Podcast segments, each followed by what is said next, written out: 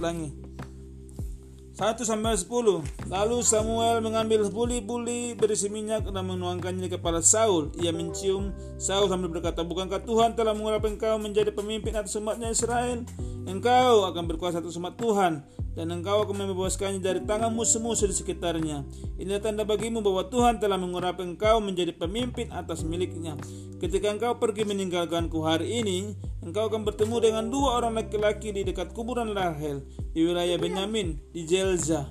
Mereka akan berkata kepadamu, Keledai-keledai yang kau cari itu telah ditemukan Bukan keledai-keledai itu lagi yang dikhawatirkan ayahmu Tetapi dirimu Ia berkata Apa yang harus kau lakukan mengenai anakku dari sana engkau berjalan terus dan sampai ke pohon terbanting di Tabor. Di sana tiga orang laki-laki yang pergi menghadap Allah di Betel akan menemui engkau. Seorang membawa tiga anak kambing, seorang membawa tiga roti, dan seorang membawa sekantung roh anggur. Mereka akan memberi salam kepadamu dan memberikan dua roti yang akan kau terima dari mereka. Sesudah engkau akan sampai ke Gibea Allah di situ ada pos penjagaan Filistin. Saat memasuki kota di sana engkau akan berpapasan dengan serombongan nabi yang turun dari tempat pemujaan dengan dengan iringan gambus, rebana, suling dan kecapi depan mereka. Mereka akan mengalami kepenuhan sebagai nabi. Roh Tuhan akan menguasai engkau dan engkau akan mengalami kepenuhan seperti nabi ini bersama mereka. Engkau akan berubah menjadi manusia lain. Bila mana tanda-tanda ini terjadi padamu, lakukan apa saja yang perlu dilakukan sebab Allah besertamu. Engkau harus turun ke Gilgal mendahuluiku. Aku akan datang kepadamu untuk mempersembahkan kubur, kurban bakaran dan kurban keselamatan. Engkau harus menunggu tujuh hari sampai aku datang kepadamu dan memberitahukan kepadamu apa yang harus kau lakukan. Saat Saul berbalik pergi meninggalkan Samuel, Allah mengubah hatinya dan semua tanda itu terjadi pada hari itu.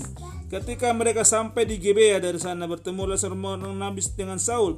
Roh Allah tiba-tiba menguasainya dan ia mengalami kepenuhan seperti nabi di antara mereka. Ketika semua orang mengenal Saul, sebelumnya melihat dia mengalami kepenuhan bersama nabi-nabi, orang berkata satu sama lain, "Apa gerangan yang terjadi dengan anak Kis? Apakah Saul juga termasuk nabi?"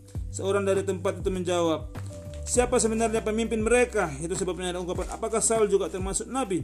Selesai mengalami kepenuhan seperti nabi. Saul pulang ke bukit. Paman Saul berkata kepada dia dan hambanya, Dari mana kamu? Jawab Saul, mencari keledai-keledai itu. Jika kami tidak melihatnya, kami pergi kepada Samuel. Kemudian paman Saul berkata, Ceritakan kepada aku apa yang katakan Samuel kepadamu. Kata Saul kepada pamannya, Ia memberitahukan kepada kami bahwa keledai-keledai itu telah ditemukan. Tapi Saul tidak menceritakan kepadanya apa yang dikatakan Samuel tentang jabatan raja. Saul menjadi raja melalui undi.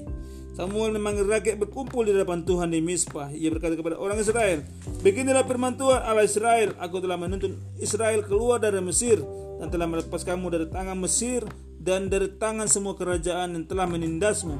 Tapi sekarang kamu menolak Allahmu yang menyelamatkanmu dari segala malapetaka dan kesusahanmu. Dengan berkata kepadanya angkatlah seorang raja atas kami. Jadi sekarang berdiri di hadapan Tuhan menurut suku dan kaummu. Samuel menyuruh semua suku Israel tampil ke depan. Lalu suku Benyamin kena undi. Ia menyuruh suku Benyamin tampil ke depan. Menurut kaum keluarganya dan kaum keluarga Matrik kena undi. Lalu Saul bin Kis kena undi. Tapi ketika dicari ia tidak ditemukan. Sebab itu mereka meminta petunjuk bagi kepada Tuhan.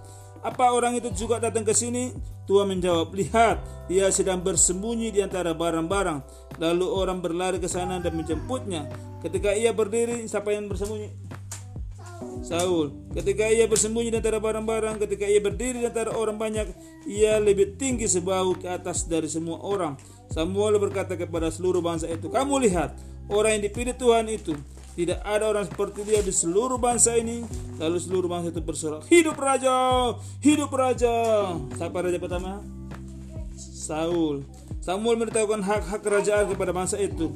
Kemudian ia menuliskannya dalam sebuah kitab dan meletakkannya di depan Tuhan. Lalu Samuel menyuruh seluruh bangsa itu pulang masing-masing ke rumahnya. Saul pun pulang ke rumahnya di Gibea dan bersama dia ikut pergi orang-orang orang-orang gagah perkasa yang hatinya telah dijamah Allah. Namun orang-orang durjana berkata, bagaimana mungkin orang ini menyelamatkan kita? Mereka menghina dia dan tidak membawa pemberian kepadanya, tapi ia pura-pura tuli. Amin.